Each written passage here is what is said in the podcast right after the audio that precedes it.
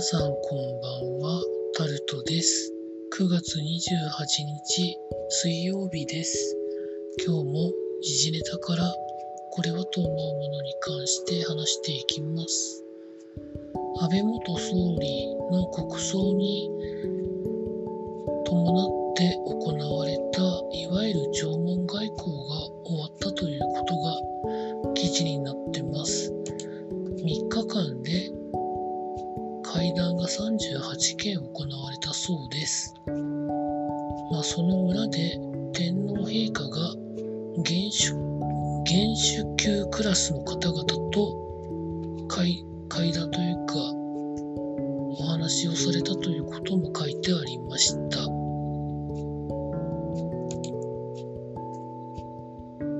それ以上でもそれ以下でもありません。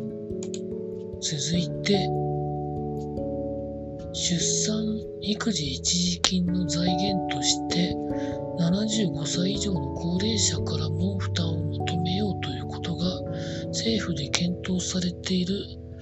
ということが記事になってます。まあもともとは出産にかかる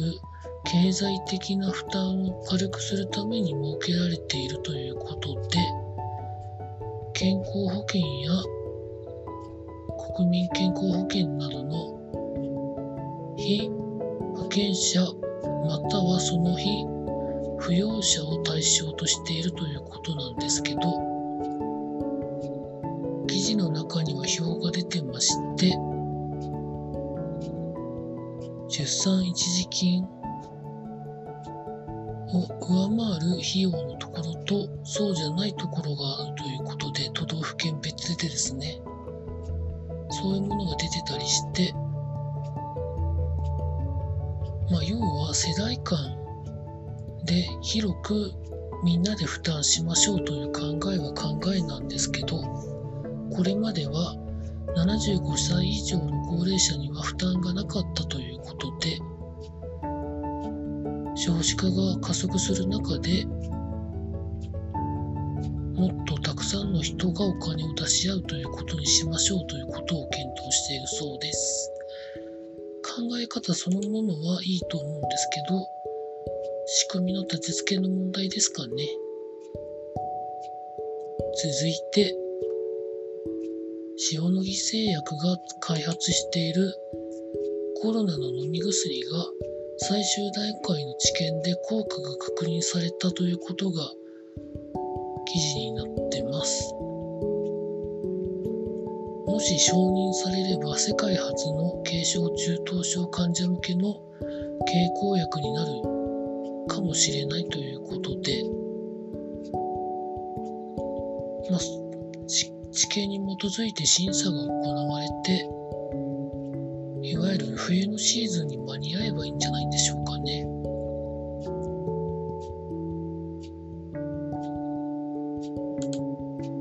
続いて、経済のところに行きますと、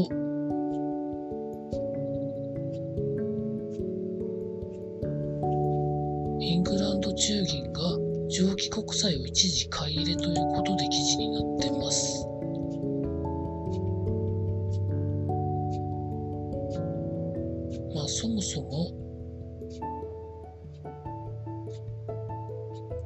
国債の売却を検討していたんですがそれは延期されるということだそうです。続いて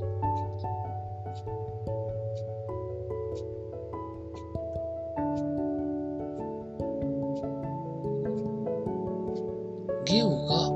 まあ、レンタルとかいろいろしているところですけど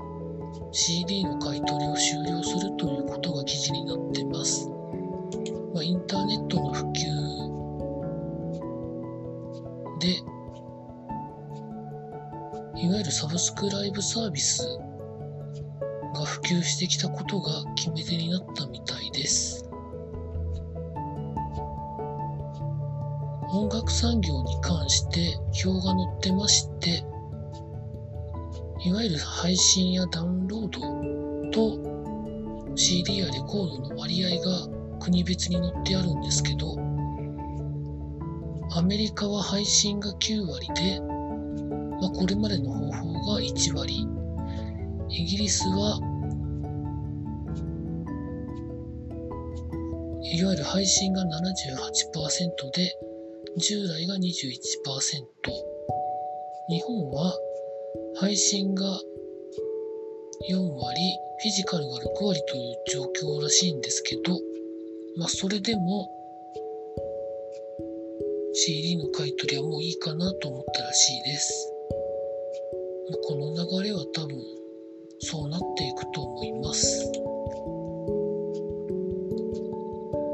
続いて、月間医療費が1000万円を超えた方というのが過去最多延べ1517人ということで記事になってます。高額な医薬品の相次ぐ登場でそれを使ってということだそうなんですけど保険対象になってる薬とか治療方法を使うと、まあ、それはそうならざるを得ないんでしょうけど、まあ、ただ一方で高額療養費制度を廃止しようみたいな話が出てるとか出てないとかという話も聞いたりするんですけどもし高額医療費制度療養費制度がなくなったらかなりの人が困るんじゃないんでしょうかね。私は使ったことないんですけど私の親がそのサービスを使用して医療費を、まあ、それでもかなりかかりましたけど、負担が軽くなったという経験をしております。続いて、スポーツのところに行きますと、プロ野球ソフトバンクの松田選手が、まあ、来年ソフトバンクが70人枠には入れる構想がないということを伝えられて、クラブを退団するということが決まったということで記事になってました。まあ、まだ現役を続けたいという意向があったからということで、まあ、残念ですけどね。まあ、ただ続けたいという気持ちを大事にしてあげたいなと思います。残り11球団のうち獲得するところは出てくるんでしょうかね。続いて、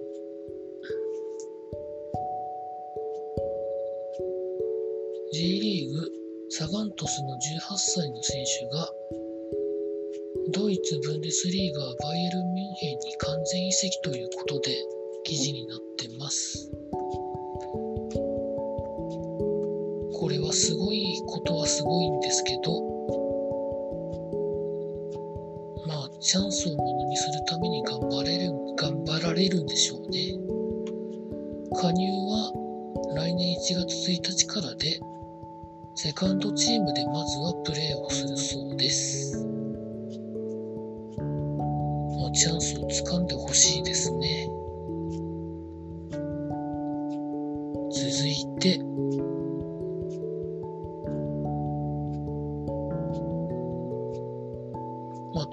の話とかですね、